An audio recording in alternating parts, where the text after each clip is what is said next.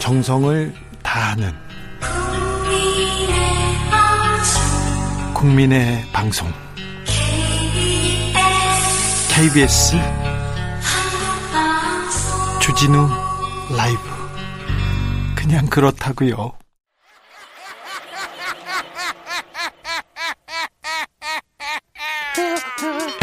발로 뛰는 기자, 탐구하는 기자, 세상의 질문을 마구 던지는 기자, 기자가 본 오늘의 세상 기자들의 수다. 라이브 기자실을 찾은 오늘의 기자는 은지옥이요. 시사인 김은지입니다. 경기도 군포시 산본동 아파트에서 화재가 발생해서 다섯 명이 사망했다는 안타까운 소식이 들어왔습니다. 아이고, 불조심해야 됩니다. 지금부터 봄까지는 각별히 조심해야 됩니다. 또 내일 열릴 김, 윤석열 검찰총장에 대한 징계위원회 위원으로 참여할 예정이었던 고기영 법무부 차관이 사의를 표명했다는 소식도 들어와 있습니다. 김은지 기자. 네. 이란 핵과학자 피살 사건 좀 더 흘러가는 내용이 있나요? 네, 어제 소개해드린 바가 있는데요. 어제는 먼저 폭탄이 터, 트럭이 터진 다음에는 총살이 있었다. 이렇게 제가 전해드린 바가 있는데요. 그렇죠.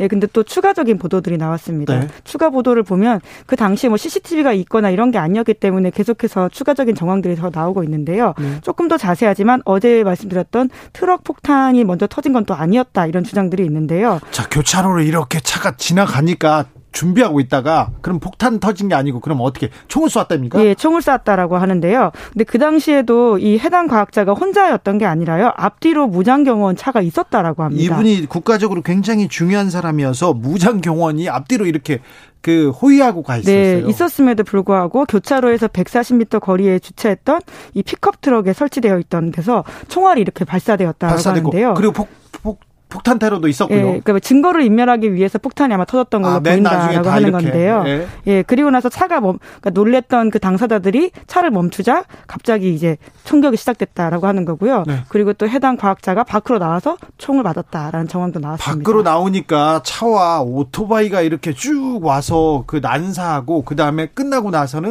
차를 폭발하고 폭파시키고 이렇게 도망갔다라는 도망갔다 거죠. 이렇게 예. 예, 그러니까 굉장히 뭐 현장에서 12명이 더 있었고 배후 세력은 50명이나 있었다. 이런 이야기까지 도 있는데요. 아직까지 정확하게 확인된 바는 없습니다. 네. 왜냐하면 말씀드렸던 것처럼 현장에 CCTV가 있거나 목격자가 있었던 게 아니기 때문에요. 계속 수사가 진행되고 있는 상황이고요. 더 상황이 나오면 또 말씀드리도록 하겠습니다. 영국의 매체들과 그리고 이란에서는 이게 이스라엘의 첩보기관이죠. 정보기관인 모사드의 작품이라고 계속 얘기하고 있습니다. 예, 워낙 선수의 예, 행동으로 보이기 때문에요. 그렇게 의심받고 있습니다. 네. 아, 이 내용은 제가 좀 공부를 해보고요. 공부를 해보고 나중에 알려드릴 사안이 있으면 제가 알려드리겠습니다.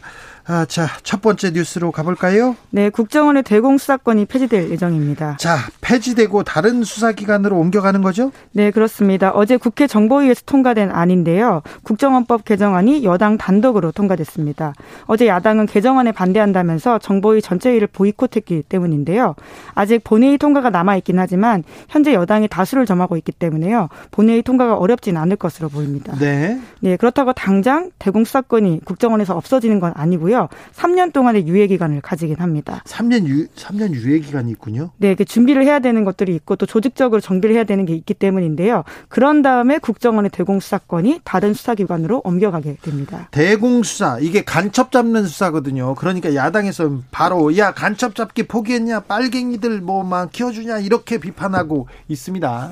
네, 이 부분을 그래서 다루기 위해서는 먼저 왜 국정원의 대공 수사권 폐지 논의가 나왔냐 이 부분을 봐야 될 필요 가 있는데요. 네. 가장 대표적으로 꼽히는 문제가 유우성 간첩 조작 사건입니다. 조작 사건이었죠. 네. 없으니까 간첩이 없 간첩을 만들었어요. 네, 군사 정부였던 1970년대, 80년대 물론 이때도 일어나면 안 되는 일이긴 했는데요. 이때 일어난 게 아니라 박근혜 정부에서 일어난 불과 7년 전 사건입니다. 네. 당시 국정원이 중국과의 외교 문서까지 조작해서 유우성 씨를 간첩으로 몰아갔었는데요. 외교 문서를 국정원 직원이 돈 주고 만들었어요. 네, 그래서 사실 그때 굉장히 큰 국가적인 망신을 사기도 했습니다. 예. 왜냐하면 중국 정부가 그런 문건을 우리가 만든 적이 없고 오히려 이게 문제다 이렇게 문제 제기를 했었었거든요. 네.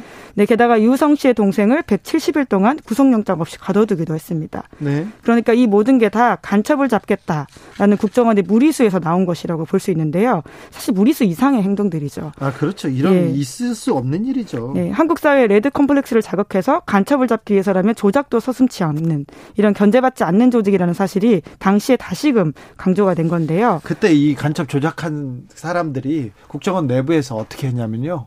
어떻게 했냐면은 그래 뭘 잘못했다고 이렇게 하면서 오히려 큰 소리 치고 막 그랬어요 네. 자해행위하고 그랬습니다 그때 자살 시도까지 했다 자, 이런 보도가 나왔었는데요 네. 저도 그때 그 당시에 병원까지 찾아가가지고 네. 예, 갔던 기억이 납니다 그때 어땠었죠? 네 하지만 결국 그래서 그 자살 시도이긴 했지만요 다 뭐 자살을 실제로 시행된 건 아니고요. 네. 그래서 그분은 다 병원에서 퇴원을 했고 나중에 재판을 받게 됐는데 하필이면 딱 그 간첩을 조작했던 그 사실만 기억 상실이 됐다 이렇게 주장을 해서 그 부분에 있어서는 또 진술을 하지 않고 넘어갔었습니다. 단기 기억 상실죄. 네, 상실. 본인이 이제 그런 자살 시도 때문에 단기 기억 상실이 왔다 이런 취지의 주장을 법정에서 했었습니다. 네, 그래서 그분은 별 징계 없이 넘어간 걸로 징계를 받긴 받았을 텐데요. 네. 예, 근데 그 했던 만큼의 큰 대가를 치렀는지에 대해서는 여전히 좀 의문이긴 합니다. 아, 이게 징계를 했는지도 지금 따져봐야 될 것 같습니다. 저희가 좀 더 확인해 보겠습니다.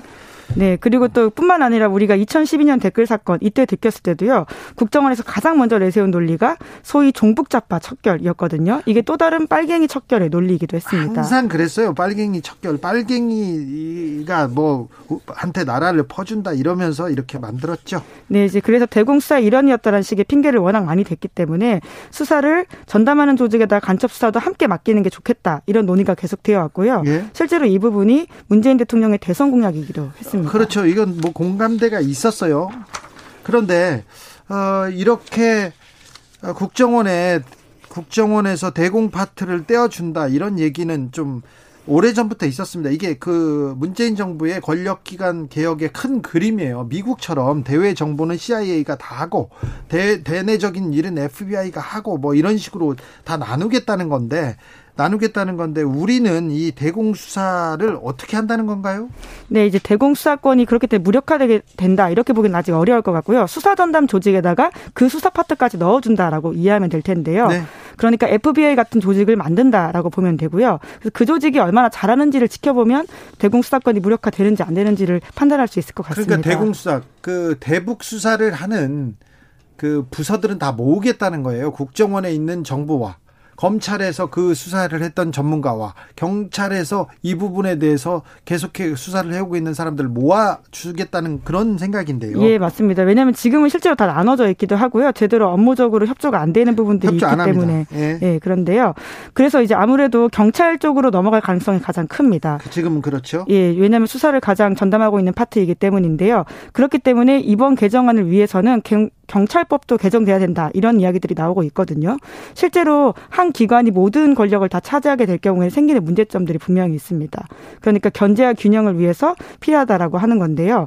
국정원을 견제하려고 하다가 경찰만 키우는 모양새가 되면 안 된다라는 걱정인 거죠. 네. 그래서 어제 전해철 국회 정보위원장도 국정원법 개정안 상임위 통과 이후에 이렇게 이야기했는데요. 이러한 우려들에 대해서 불식시키기 위해서 경찰청법 개정을 따로 논의하고 있다라는 거죠. 검찰 개혁 무엇보다도 중요합니다. 국정원 개혁 중요합니다. 그런데 그런데 경찰 개혁도 아이고 뒤처지지 않습니다. 경찰권도 견제해야 하거든요. 네, 이게 수사 파트가 굉장히 한 곳으로 몰리게 될 경우에 당연히 자연스럽게 따라올 수 있는 문제이기 때문인 건데요. 그래서 문재인 정부의 권력기관 개혁 로드맵에도 경찰 개혁도 당연히 포함되어 있습니다. 경찰청 산하에 독립된 국가수사본부를 설치해서 행정경찰과 수사경찰을 분리하겠다라는 거고요. 또 그 밖에 민생 치안 영역은 자치경찰에 맡기겠다 이런 구상이거든요. 그래서 여당이 경찰청법 개정안을 오늘 법안 소위 그리고 전체 회의에다가 차례차례 맡기겠다 이렇게 밝히고 있습니다. 네. 어, 9361님께서 경찰이 대공수사하면 간첩 만들기 없어진답니까? 이렇게 얘기하는데 뭐 그러도록 이렇게 경찰권도 견제해야 되고 경찰 개혁도 더 해야 되는 거죠. 그죠? 네, 이제 아니. 그런 차원에서 나온 이야기고요. 네. 어떤 특정 기관이 가지고 있어서 더 잘한다라기보다는 더 수사기관의 어떤 역량을 집중해서 견제와 감시를 할 수 있게 하겠다라는 것들이 큰 그림으로 이해하시면 될 것 같습니다. 네, 공수처도 그래서 만들자는 거 아닙니까? 이게 권력을 나눠서 서로 견제하게 하겠다. 아, 네, 좀 지금 뭐 다른 사안 때문에 좀 그 좀 뒤처져 있는 것처럼 보이는데 국정원 개혁안 그리고 경찰 개혁안도 굉장히 중요합니다.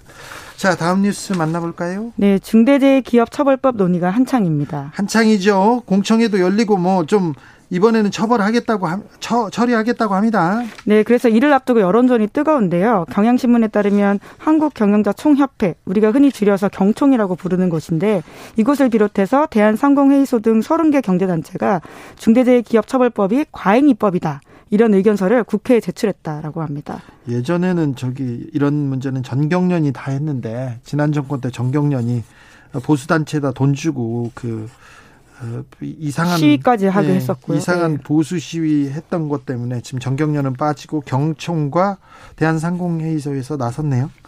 자, 어떤 내용을 가지고 얘기하고 있습니까? 여기에서는? 예, 먼저 이들 의견서를 보면요. 이미 현행 산업안전보건법상으로도 처벌 형량이 세계, 세계 최대 수준이기 때문에 세계 최대 수준은 아닌데. 네, 이제 그런 주장을 하고 있습니다. 그렇기 때문에 추가 법을 만들 필요가 없다. 이게 오히려 과잉이다. 이런 주장을 하고 있는 건데요. 네. 산업안전보건법은 안전보건 의무를 어긴 기업에게 7년 이하 징역 또는 1억 원 이하 벌금 등을 부과하도록 합니다. 네. 그런데 중대재해기업처벌법은 사망사고 시 최대 3년 이상 징역 또는 10억 원 이하 벌금을 물게 하는데요.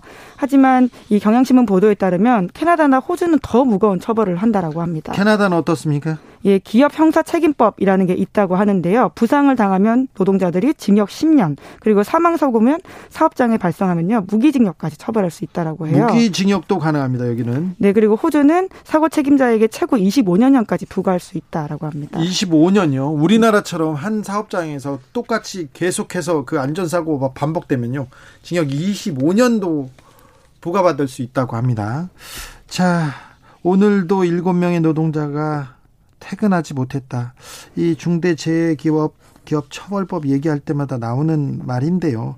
산재 사고가 그만큼 많습니다. 어제도 저희가 또 산재 사고 이렇게 보도한 적이 있습니다.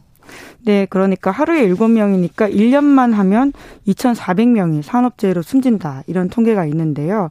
현재 있는 산업안전보건법뿐만이 아니라 중대재해기업 처벌법 만들자고 주장하는 사람들은 그러니까 기업의 처벌을 강화하자라는 게 핵심이다. 이야기하고 있는 겁니다.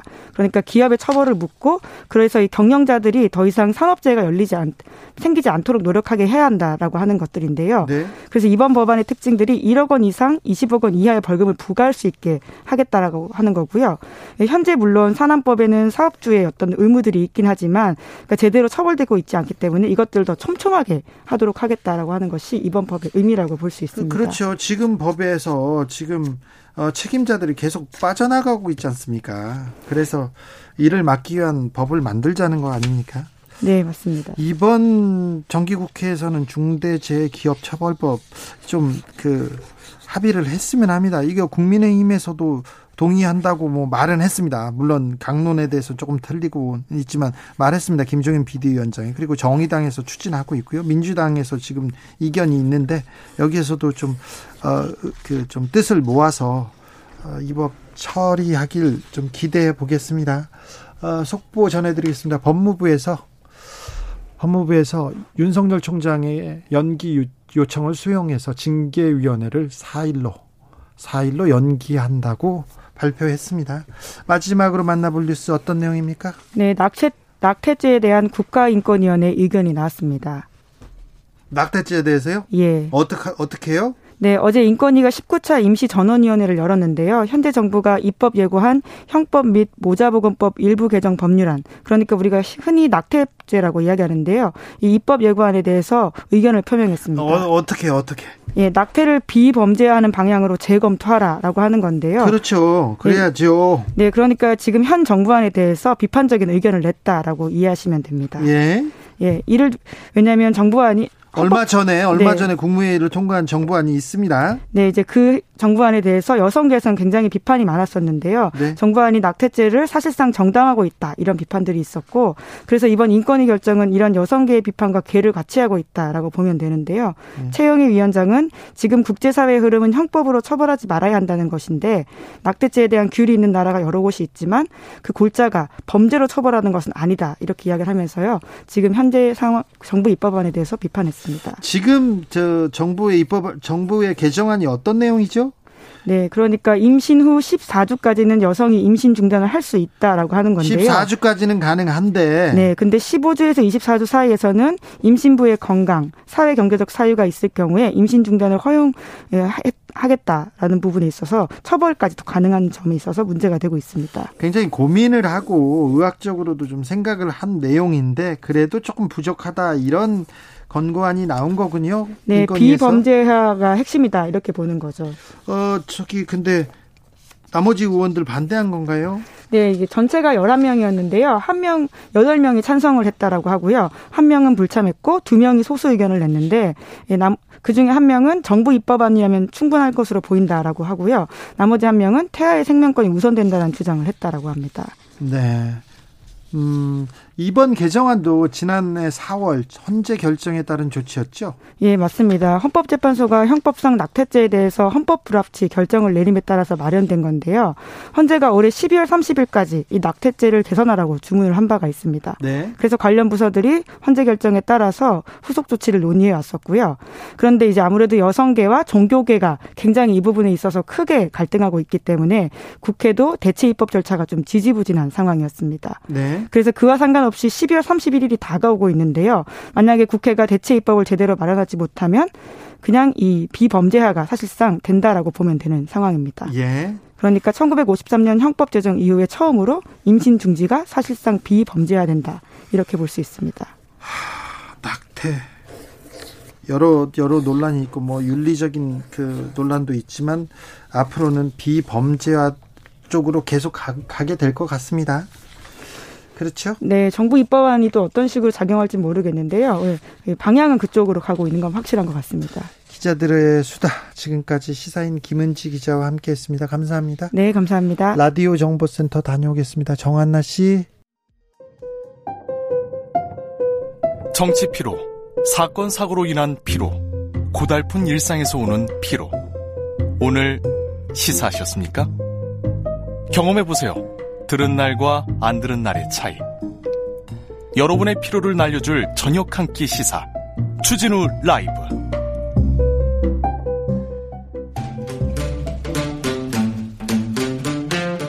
청년이 보고 듣고 느끼는 요즘 우리 사회 그것이 궁금하다 청년에게 묻는다 요즘 뭐하니 프로게이머 출신 유튜버 황희두 씨 어서 오세요. 네, 안녕하세요. 아까 제가 기프티콘을 몰라가지고 안신당했습니다. 저는 잘 모릅니다. 요즘 커뮤니티에서는 어떤 주제가 가장 뜨겁습니까? 저는 커뮤니티도 잘 안 봅니다. 네. 온라인에 약합니다. 자, 네. 그 요즘은 최근에 그 문재인 대통령을 비판하는 글이 계속 나오고 있다고 알려졌는데 이게 언론에서도 좀 다뤄서 뜨거워진 이슈인데 서울대 그 포털 게시판에 박근혜 대통령님 미안합니다라는 글이 올라와서 이게 화제가 됐습니다. 그렇다면서요? 예.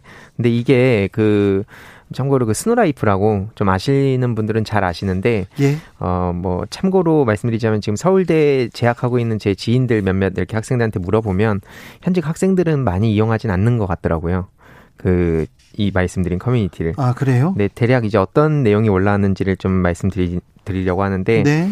뭐 박근혜 대통령님 미안합니다 한마디로 그 박근혜 그 전 대통령을 본인이 욕했다고 누군가가 글을 올리면서 과거에 뭐 최동욱 전 총장이라든지 미르 K 스포츠 재단 뭐 정유라 씨, 뭐 위안부 합의 관련 우병우 아들, 뭐 최경환 부총리 빚내서 집사라 뭐 이런 당시에 특히 뭐 메르스 대처라든지 이런 걸 보면서 과거에 욕을 했었는데 지금 문재인 정부를 보니까 어 그때 그렇게 욕을 했던 내가 정말 반성하게 된다.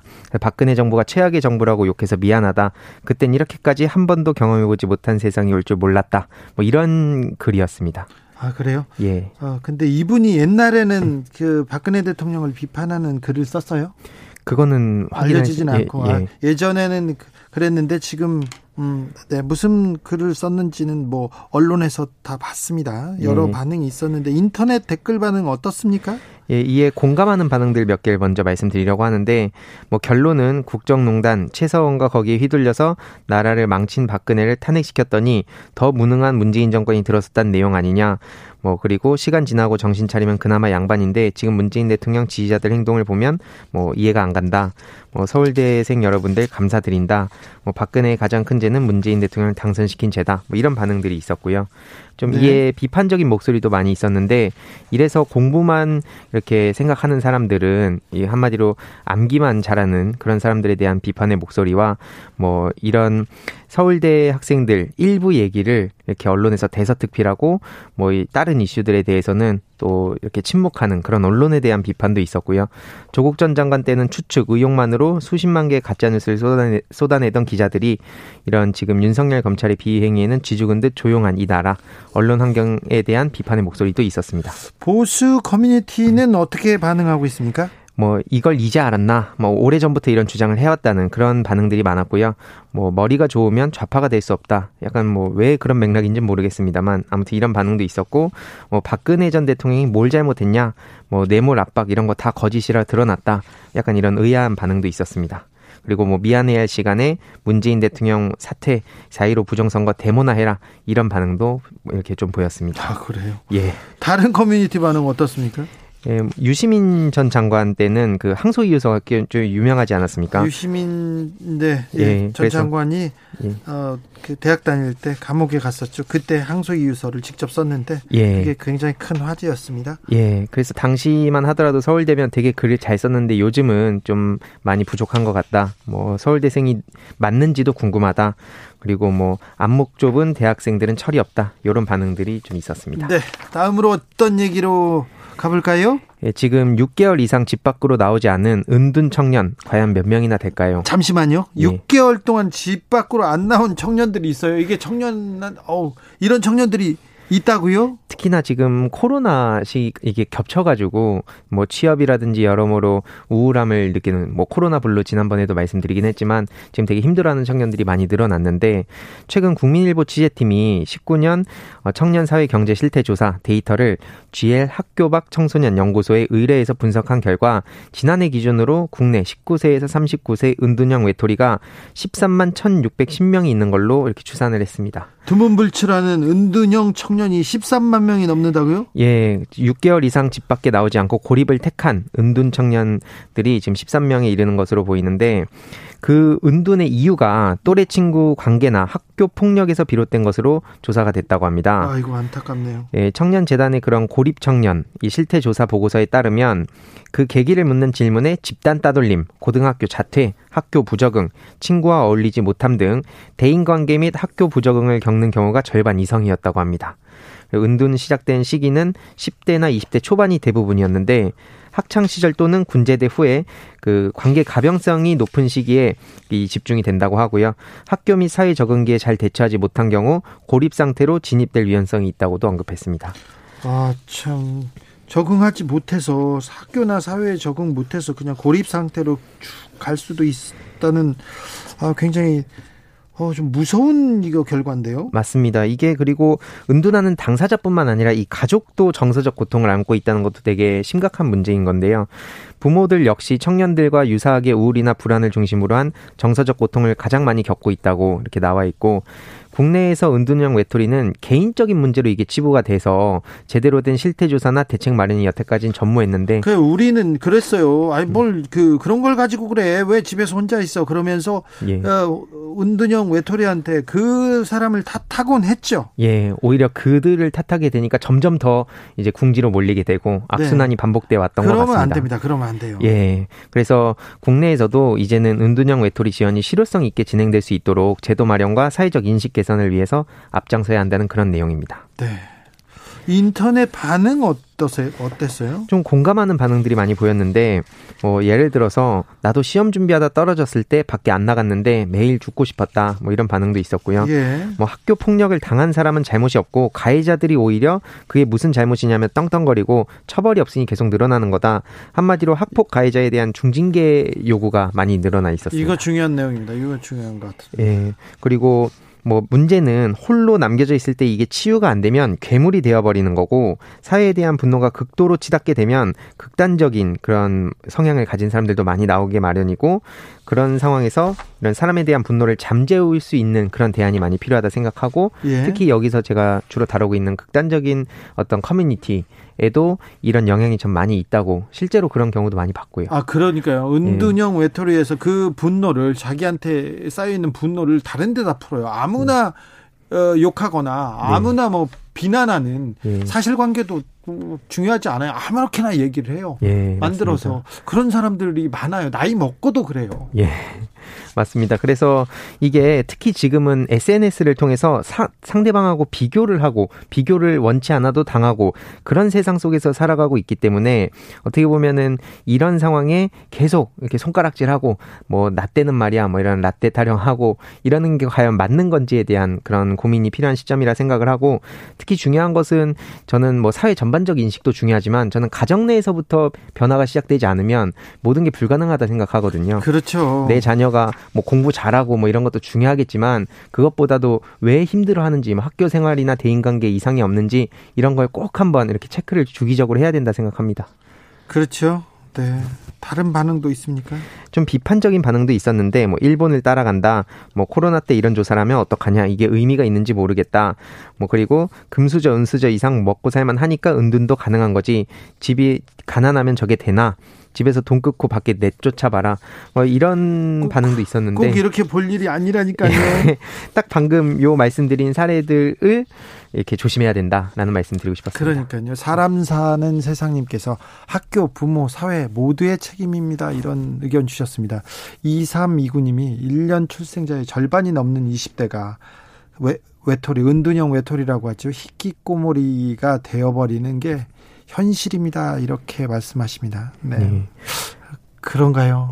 이게 요즘 보면 특히 어떤 정서 마음을 놓을 공간이 많이 필요한 것 같더라고요. 예. 그러니까 오프라인 세상과 온라인 세상이 되게 다른 것 같은데 온라인 세상에서 뭔가 우리들이 마음을 얻다가 두고 뭐 어떤 걸 접하고 뭐 이런 리터러시 교육이 굉장히 중요한 것 같습니다. 알파고님께서는 진짜 20대야 모두 힘내자. 어차피 미래는 우리 거야. 그러면 미래는 당신들 겁니다. 젊은이들 것입니다. 그리고 자기가 지금 얼마나 아, 얼마나 예쁘고 얼마나 중요한 사람인지 조금 잊어버리는 것 같아요. 음. 어렸을 때 봐요. 어렸을 때 좀 걸어만 다녀도 다 박수 받고, 음. 어? 다 누구나 이렇게 예뻐하고 예쁨 받던 그런 사람이에요. 그러니까 네. 힘을 내 주세요. 20대. 특별히 집에만 있지 마시고 나가면, 아이고, 지금 코로나니까. 네. 자, 미래가 있습니다. 미래가. 네. 아, 오늘도 감사했습니다. 요즘 뭐하니 유튜버 황희도 씨 함께 했습니다. 감사합니다. 감사합니다. 8113님께서 주 기자님 저도 배달앱 한 번도 안 써봤어요. 기프티콘 안주가 안 받기 해서 안 써요. 주 기자님보다 제가 좀 어린데도요. 그런 앱 사용하지 않은 아날로그 삶도 아름답습니다. 자꾸 저좀 우리끼리 그냥 만족하는 것 같은데 아직 아니십니다. 이렇게 얘기하는데 맞는 것 같은데요. 좀 위로가 안 되는 것 같습니다. 네. 아무튼 힘내자고요. 4413님 모두들 힘든 와중에 저는 오늘 길고 긴 주택담보 대출을 다 갚고 근저당 말소 등기 신청을 하고 집에 가는 길입니다. 그저 즐겁고 홀가분한 기분으로 주진우 라이브 함께하고 있어요. 저 열심히 살았습니다. 축하해 주세요. 축하 받을 만합니다. 축하합니다. 네, 고생 많으셨습니다. 훌륭하십니다. 훌륭해요. 네, 축하합니다. 교통정보센터 다녀오겠습니다. 이승미 씨. 테이크아웃 시사 나왔습니다. 오늘도 하나 챙겨가세요. 주진우 라이브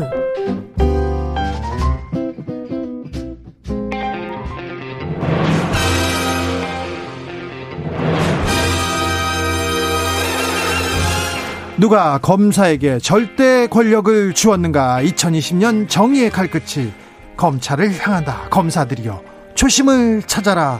초지일 검 검찰개혁을 위한 뜨거운 한걸음 주진우 라이브가 검찰개혁에 벽돌 두 장 올려놓겠습니다. 검찰개혁을 주제로 불꽃 토론 나눠봅니다. 여의지검 개혁부 김경진 전 의원 안녕하세요. 안녕하세요. 김경진입니다. 그리고 김남국 더불어민주당 의원 나와 계시죠? 네, 안녕하세요. 안산 단원을 김남국입니다. 왜 못 오고 지금 국회에 계십니까? 아, 죄송합니다. 또 지역에서 중요한 또 회의가 있어가지고 예. 네, 지역 지금 안산에 내려와 있습니다. 자, 윤석열 검찰총장 직무 복귀했습니다. 법원에서 결정으로 지금 출근했다고 합니다. 그리고 징계위는 연기됐습니다. 요거 어떻게 보고 계신지요? 어, 김남국 의원? 네, 우선 오늘 법원 결정은 감찰 사유나 이런 부분에 대한 본안 판단은 아니고요. 그 결정문 3페이지, 4페이지에 정확하게 나와 있는데 감찰과 관련된 본안에 대한 내용은 심사 대상 자체가 아니다라고 하면서 판단을 하지 않았습니다. 네. 집행정지 요건이 있는지 여부만을 판단을 한 것인데요. 예, 우리 법에서 정하고 있는 집행정지 요건이라고 하고 있는 것은 회복할 만 회복 불가능한 그러한 어떤 손해가 발생하는지 여부인데 이 회복 불가능한 손해라고 하는 것은 금전적으로 환산 불가능한 손해를 이야기를 하고 있습니다. 그래서 이번 법원 판단은 이제 다소 아쉬운 점은 있지만 아마 이런 부분에 대해서 형식적이고 좀 객관적으로 판단을 한 것으로 보이고요. 이것 자체가 징계 사유라든가 아니면 징계위원회에서 결정하는 여러 가지 부분에 영향을 미치지는 않을 것 같습니다. 그래요? 김남국 의원, 솔직히 예상하셨죠? 어떤 부분을요? 아, 오늘 이렇게 그 법원의 판단이 나올 것으로? 아니요, 예상을 하지 못했습니다. 아, 그래요? 왜냐면요, 네. 저희가 이제 보통 그 공무원에 대한 여러 가지 징계 처분과 동시에 직위해제 처분이라든가 아니면 이런 직무집행 정지 명령이 같이 나오는데 대개 공무원에 대해서 이렇게 집행정지 명, 집행정지 신청을 하면 인용되는 경우가 많지가 않거든요. 그런데 이제 아마도 검찰총장이라고 하는 그, 그런 어떤 직분을 법원에서는 좀 중요하게 판단을 해서 굉장히 좀 엄격하게 보지 않았나 생각이 들고 있습니다. 네, 법원의 판결을 예상한 김경진 의원님? 예, 그 이제 형식적으로 말하면 방금 김남국 의원님 말씀이 맞죠. 그러니까 네. 요거는 일단 이제 윤석열 총장이 잠정적으로 일을 하지 마라라고 하는 직무 집행 정지에 대한 결정이니까 네. 이제 4일날 본안 징계가 나오고 거기에 대해서 소송을 하면 이제 거기에 대한 어떤 최종 결론이 이제 지켜봐야 되는 것은 맞는데 이제 재밌는 건 그 오늘 결정문에 이제 이런 내용들이 있어요 보면 신청인에 대한 직무 정지가 지속이 되면 검찰총장 임기 만료 시까지 직무에서 배제돼 사실상 해임하는 것과 같은 결과에 이른다. 이것은 검찰의 독립성과 정치적 중립성을 보장하기 위해 총장 임기를 2년 단임으로 정한 검찰청법 등 법령의 취지를 몰각하는 것이다. 이제 이런 표현이 하나 있다는 거 좀 국민들이 알아주셨으면 좋겠고요. 그 다음에 오늘 법원의 결정 이전에 감찰위원회, 이제 감찰 자문위원회가 열렸지 않습니까? 예. 감찰 자문위원회 같은 경우는 지금 법학 교수님들이나 변호사님들도 많이 들어가 있는데 네. 그분들도 만장일치로 지금 징계나 수사 의뢰 집행정 검찰총장 직무집행정지가 자, 잘못됐다고 일곱 명이 다 똑같이 아마 전원일치로 그런 의견을 냈다고 하는 것 같고요. 네. 그 다음에 언론사 사설들 읽어보면 대부분의 언론사 심지어는 경향신문에서도 이게 총장 직무집행정지 제고해라라는 얘기들이 있는 걸 보면 어쨌든 민주당이나 대통령님께서도 좀 생각을 많이 하셔야 되지 않을까 싶습니다. 김남국 의원. 예. 오늘 오늘 어, 법무부에서 법무부에서 중요한 회의가 있었어요. 예. 근데 그 부분에 대해서는 어떻게 생각하십니까? 네, 지금 감찰위원회의 결정이나 이런 부분이 어, 공개가 되지 않아서 어, 어떤 판단이 있었는지 어떤 논의가 있었는지 정확히 알기는 어려운데요. 그 해당 감찰위원회의 결과나 이런 것들을 보면 그 징계 사유나 이런 부분에 대한 판단이 있었던 것으로 보이지는 않고요. 징계를 이르는 그 과정에서 절차상 좀 일부 문제가 있었다. 라는 그 부분을 좀 지적을 한 것으로 보입니다. 네. 어, 또 특히나 그 논의가 되었던 시간이 예정 시간보다 뭐한 시간 반이나 더 길어졌던 것을 보면 어, 여러 가지 이제 총장에 대한 감찰 과정에 대한 여러 가지 절차적 부분에 있어서의 어, 경론이 좀 있었던 것으로 보이고요. 어, 결국 뭐 여러 가지 지적을 하고 있지만 어, 소명과 관련된 기회가 주어졌느냐 이런 부분을 좀 지적을 하고 있는 것 같은데 어 뭐 법원 그 감찰위원회에서 어떻게 판단했는지는 좀 더 봐야 되겠지만 어 해당 부분에 있어서 사실 어떻게 보면 윤석열 총장이 감찰을 거부한 그런 측면도 있기 때문에 어, 감찰 절차에 대한 부분에 대한 평가는 조금 다를 수 있을 것 같다는 생각이 듭니다. 네, 감찰 거부에 대해서는 좀 다른 판단이 있을 거라는 얘기입니다. 직무 윤석열 총장의 직무 복귀 결정이 나오자마자 고기영 법무부 차관이 사의를 표명했어요. 징계위 개최에도 반대 뜻을 밝혔다는데요. 이거 어떻게 보시는지요, 김경진 의원님? 어, 그러니까 이제 원래 예상되는 거는 내일 징계위원회를 연다고 했었죠. 열, 겠다고 했었고 내일 징계위원회를 열면 지금 법무부 차관이 징계위원장 직무대행을 하는 걸로 이렇게 예정이 돼 있었거든요. 예. 근데 얼마 전에 법무부에 있는 과장급 이제 고위 간부들도 지금 이런 징계 과정이라든지 직무 집행이 부당하다라고 하면서 차관에게 이의 신청서를 제출해서 차관으로 하여금 장관께 제출을 하도록 하라라고 하는 내용들도 알려져 있고 또 오늘 감찰위원회 과정에서도 법무부 감찰관실에 파견 나와 있던 대전지검의 이모 검사가 여러 가지 문제 제기를 했었던 걸로 또 감찰관이던 뉴혁 감찰관도 사실은 뭐 이 자신은 완전히 직무에서 배제돼 있고 어떤 내용 보고받지도 못하고 있고 이런 내용에 대한 얘기들이 있어서 아마 고기영 차관도 이 지금 검찰총장에 대한 직무 배제 및 징계 절차가 잘못됐다라는 아마 내심의 생각을 가지고 있었고 그래서 내일 징계위원회 위원장 직무대행을 하는 것에 대해서 심적 부담이 상당히 있지 않았을까. 그래서 사표 낸 걸로 추정이 되, 는 상황입니다. 김남국 의원, 고기영 차관 사표 냈어요? 네, 사표와 관련된 부분이 그 원인이 정확하게 밝혀지지 않고 있는데요. 이제 김경진 의원님 어, 의견처럼 그렇게 추정을 하시는 분들도 있고 네? 또 다른 한편으로는 이제 오늘 법원에서 어, 인용 결정이 난 것에 대한 좀 책임이 책임을 좀 지려고 한 것 아니냐 그런 또 평가도 있는 것 같습니다.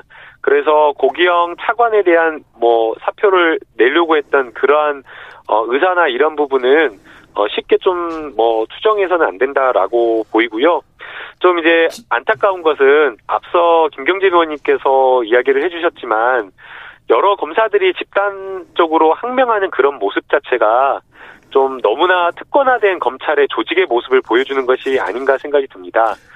어, 여러 검, 여러 사안이나 정치적 현안이나 이런 것들에 대해서 공무원들은 정말 조심하고 신중한 모습을 보이기 때문에 의견 표명을 하지 않는 것이 일반적인데 유독 검찰만 여러 정치적 현안 그리고 특히나 윤석열 총장에 대한 이러한 어떤 법에 따른 직무 배제 결정에 대해서 집단적으로 항명하고 반발하는 모습 자체가 좀 너무 특권화된 검찰 조직의 모습을 보여주는 것 같아서 안타깝다라는 생각이 들고요. 자.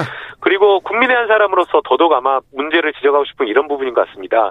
과거에 검찰이 잘못했던 정관예우라든가 법조비리 사건, 국정농단에 있어서 수사를 덮었던 모습, 김학의 사건 잘못 처리한 거, MB 특수사 잘못한 거 이런 부분에 있어서는 단 한 차례 검찰의 성명이나 반성하는 모습들 태도가 나오지 않았는데 윤석열 총장이나 아니면 검찰 개혁하려고 할 때만 이렇게 집단 상명하는 모습을 보여서 그런 점이 더욱 어, 국민의 한 사람으로서 안타깝습니다. 자, 본론으로 좀 들어가 보겠습니다. 정세균 국무총리가 문재인 대통령에게 추미애 장관과 윤석열 총장의 동반 사퇴를 건의했다는 보도가 나왔습니다.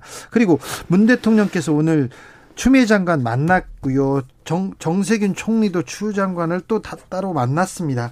자, 앞으로 이 사람, 이 사안에 대해서 어떻게 결정해야 된다고 보십니까? 윤석열 총장 어떻게 해야 된다고 보십니까? 추미애 장관 어떻게 해야 된다고 보십니까? 김경진 의원님? 음, 음, 이게 제가 이렇게 얘기를 하면 여당 쪽에서 얼마만큼 귀담아 들으실지는 모르겠는데요. 자, 네. 어, 진심을 담아서 제가 충고를 해드리면 예. 첫째는 추미애 장관님은 빨리 사표를 내든지 아니면 대통령께서 해임 결정을 하셔야 됩니다. 왜냐?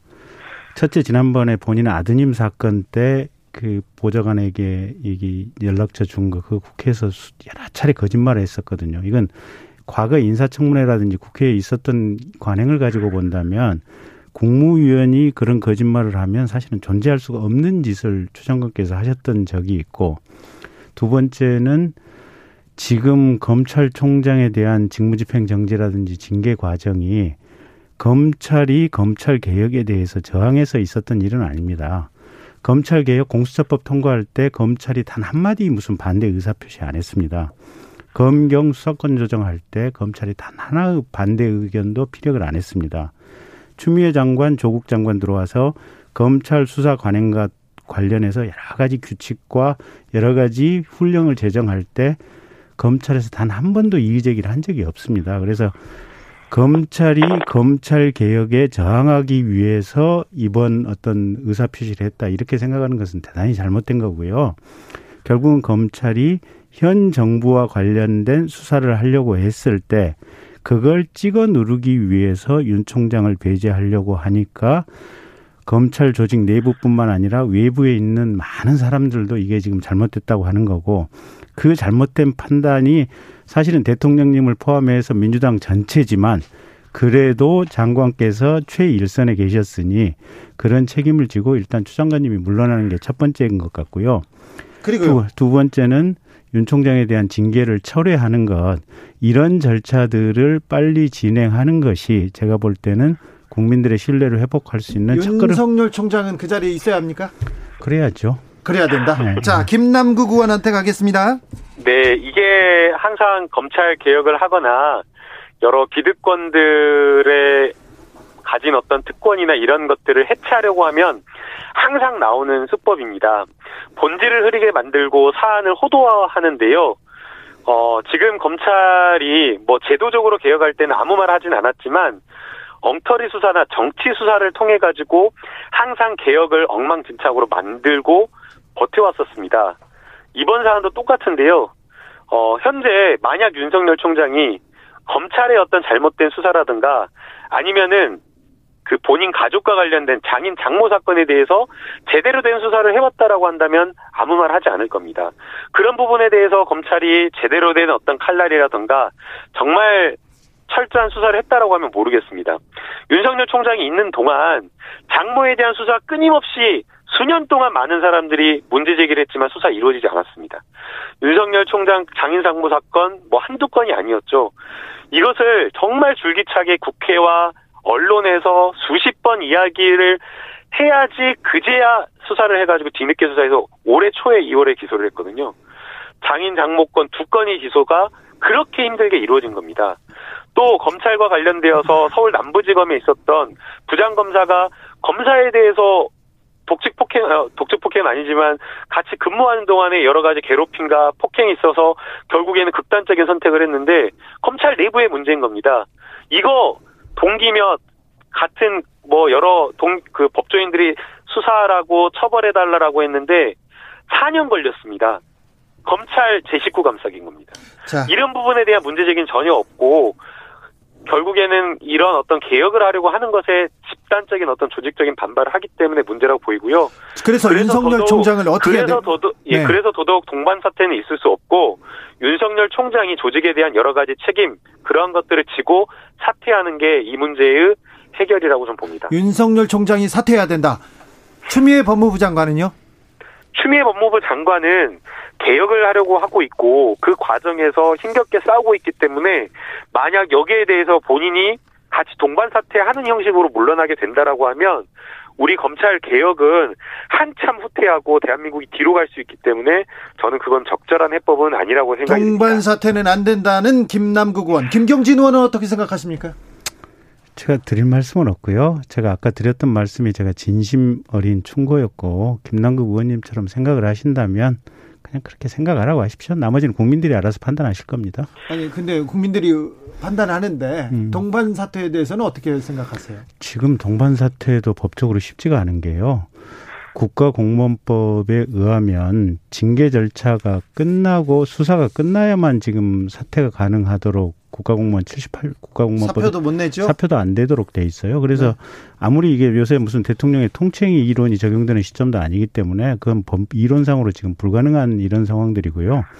징계 철회 징계 철회가 되고 아마 대통령께서 뭐 여러 가지 공개적으로 여러 가지 상황을 가지고 얘기를 하신다면 윤 총장이 지난번 국감장에서 나와서 얘기했던 그런 말의 맥락을 가지고 보면 동반 사태를 받아들일 가능성도 없지는 않아 보이기는 한데 지금처럼 아마 본인의 명예라든지 또 검찰의 수사의 독립성 문제가 걸렸다고 한다면 아주 특별한 상황이 아니면 그 쉽지도 않아 보입니다. 자, 징계위가 연기된 것은 어떤 의미가 있을까요? 4일에는 결론이 날까요? 김경진 의원? 글쎄요, 이제 추 장관께서는 차관을 아마 새롭게 임명을 하고 그래서 4일날 해임으로 밀어붙이려고 하는 생각을 아마 아직도 하고 계신 것 같은데 문제는 이제 정부 여당이라든지 이쪽에서 이제 정무적인 판단을 정확하게 해야 되는데 이게 과연 176석이라고 하는 거대한 몸집을 가지고 있는 이 상황에서 정확한 정무적인 판단이 나올지 잘 모르겠고요. 제가 최근에 여러 가지 흐름을 가지고 보면 정부 여당이 정확한 정무적인 판단을 할 정도로 그렇게 영민하지가 못하기 때문에 그냥 우왕좌왕 흘러가면서 추장관 뜻대로 가지 않을까 저는 그렇게 예상을 하고 있습니다. 그러면 4일 징계위원회에서 네. 윤석열 총장에 대해서 해임이나 해임이나 면직, 면직 네, 나온다 결, 그렇게 예상하십니까? 네. 김남국 의원 제가 저에게 좀 말할 기회를 주시면 좋겠는데요. 네. 예, 우선은 이게 지금 4일로 연기가 되었는데 징계위원회가 연기된 것은 이제 그 윤석열 총장 측에서 연기를 해달라고 요청을 네, 했습니다. 요청했죠. 예. 예, 연기를 요청한 이유는 이제 절차적 권리와 방어권 보장을 위해서 필요하다라는 요청이었는데요. 해당 부분을 일정 부분 받아들여서 연기를 한 것으로 보입니다. 예. 어 그리고 이제 이뭐 일부 일부는 이제 김경진 의원님처럼 집권 여당이 정무적 판단을 해야 되는 것 아니냐, 아니면 거기에 대한 정무적 판단이 잘못되었다라고 이야기를 하시고 계시는데요. 이 사안이 터졌다라고 해서 이 사안이 여러 윤석열 총장에 대한 판단이 있다라고 해서 집권 여당이 거기에 대해서 정부적 판단을 하고 있지는 않습니다. 네. 이 문제는 윤석열 총장에게 감찰과 징계 감찰의 대, 그 대상이 되는 여러 가지 징계 사유와 수사할 사안이 있는지 법과 원칙에 따른 문제라고 생각이 됩니다. 그래서 해당 부분에 대해서 수사하고 감찰의 대상이 되고 있는데 거기에 정무적으로 정치적으로 접근을 해서 이것을 뭔가 판단하려고 하는 것 자체가 사안의 본질을 왜곡시킬 수 있다라고 저는 생각이 됩니다. 추 장관이 추, 추 장관이 어떤 결정을 할 때 법사위원이나 민주당하고 지금 협의를 하거나 같이 회의를 하거나 그러지는 않았죠. 어, 전혀 그렇게 하지 않고 있고요. 그러할 저희가 법적 근거나 권한 자체가 없는 사안이고 사안의 어떤 본질적 측면에서 봤을 때도 굉장히 윤석열 총장이 가지고 있는 징계 사안이나 이러한 어떤 것들이 심각한 사안이기 때문에 해당 부분은 뭐 정치적 문제로 풀어가야 될 부분은 아니라고 좀 봅니다. 그래서 4일 징계위원회는 어떻게 예상하십니까? 네, 징계위원회에서는 뭐 지금 현재 가지고 있는 징계 사안을 가지고 어, 판단을 할 것으로 보이고요. 하나하나가 지금 혐의가 나오고 있는 내용들은 심각하고 중대한 내용이라고 보입니다. 그래서 이 부분에 대해서 윤석열 총장이 어느 정도의 얼마만큼의 해명을 하는지 여부가 굉장히 중요할 것으로 보이고요. 이 부분에 대해서 충분히 소명이 되지 않았다라고 한다면 저는 중징계가 나올 거라고 예상을 하고 있습니다. 해임이나 면직 두 분 다 그 결과에 대해서는 예상 결과는 비슷하네요. 그렇습니다. 넘어가겠습니다. 자, 어, 검찰 개혁의 첫 걸음. 네, 전부는 아닙니다. 첫 걸음 공수처법은 또 어떻게 되고 가고 있습니까? 이번 개정안이 이번 정기 국회에서 처리됩니까? 김남국 의원? 네, 이번 그 정기국회에서 반드시 통과시키겠다라고 국민들과 약속을 했고요. 해당 지금 공수처법이 통과되었던 내용들을 보게 되면 7분의 6이라고 하는 의사결정이 어 의사 의결 정족수가 되다 보니까 그 안에서 아무리 합리적인 토론을 하려고 해도 그 토론 자체에 따른 결론을 내지를 못하고 있습니다. 또 그 지난 지난주에 뭐 이찬희 대한변협 회장이 계속해서 인터뷰를 통해서 지적을 했었는데요. 야당의 추천위원들이 들어와서 계속 정치적 발언을 하고 정당의 대리인인 것처럼 그렇게 토론을 해서 수십 번 이것을 표결을 한다고 하더라도 공수처장 후보를 선정할 수가 없다라고 이야기를 했기 때문에 이러한 어떤 그 대한변협 어, 회장의 의견이나 이러한 것들을 받아들여서 의결 정족수를 3분의 2 정도로 낮추어서 실질적인 어떤 공수처가 출범하는데 어, 좀 뭔가 개정을 통해서 하는 게 필요하다라고 보이고요.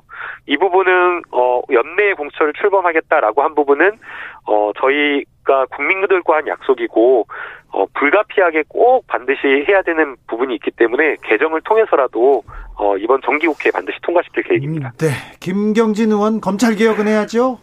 공수처도 출범해야죠. 출범해야죠. 네. 근데 출... 잘 가고 있습니까? 왜 그렇게 빤히 쳐다보면서 하세요? 그 제가 누차 같은 얘기를 지금 이 프로에서 얘기를 하고 네. 있는데 어차피 20대 국회 때 통과시킬 때 야당한테 비토권을 주겠다고 민주당에서 약속한 게 있어요. 근데 방금 김남국 의원 얘기한 것처럼 지금 공수처장 추천 회의에서 야당이 보이는 태도는 상당히 몸, 몸마땅하고 네. 과연 공수처를 발족시키기 위한 회의를 하느냐 아니면 무산시키기를 회의를 하느냐 네. 이런 비판을 받을 마다 받아 네. 마땅한 상황이에요 보면. 네. 근데 제가 지난번에도 얘기했지만 이게 회의 네 번 했잖아요. 네. 회의 네 번 했다고 지난번 20대 국회 때 통과한 법을 손바닥 뒤집듯이 뒤집으면 안 돼요. 그래서 몇 번 더 하라고 했지 않습니까? 제가 한 두세 번만 더 하고 나서 법을 고치겠다고 하면 네. 제가 이 프로에 나와서 저부터라도 법을 고칩시다라고 찬성을 해 드릴 테니까 네. 지금 회의 네 번 했으니까 네. 몇 번만 더 해라. 한 두세 번만 더 아, 해보세요. 자, 이거는 좀 새겨 들을 만하죠, 김남국 의원. 아, 근데 그 저 이제 저도 그렇게 했으면 좋겠는데 네. 거기에 이제 참석 회의에 참석하시는 위원님들이 네. 더 이상 회의를 하는 것 자체가 무용하다라고 하면서 회의를 하지 않겠다고 하는 상황이어서 그래도 차원에서 어떻게 그래도 하려고 노력해야 된다. 그래도 국민들 보기에 최선을 다해서 명분과 노력을 했다는 점을 보여주어야만 네. 20대 국회 때 법 통과된 명분이 있는 거예요. 김남국 의원 최선을 다해서 노력하고 있는 있지요? 예, 그래서 지금 야당 의원들에게 간사님이 들어와라, 들어와라 하면서 의결하지 않고 기다리고 있는 상황입니다. 예. 초지일검 여기서 마무리하겠습니다. 김경진 전 의원, 김남국 의원, 오늘도 감사합니다. 네, 네. 감사합니다. 감사합니다. 감사합니다. 김경진 의원님.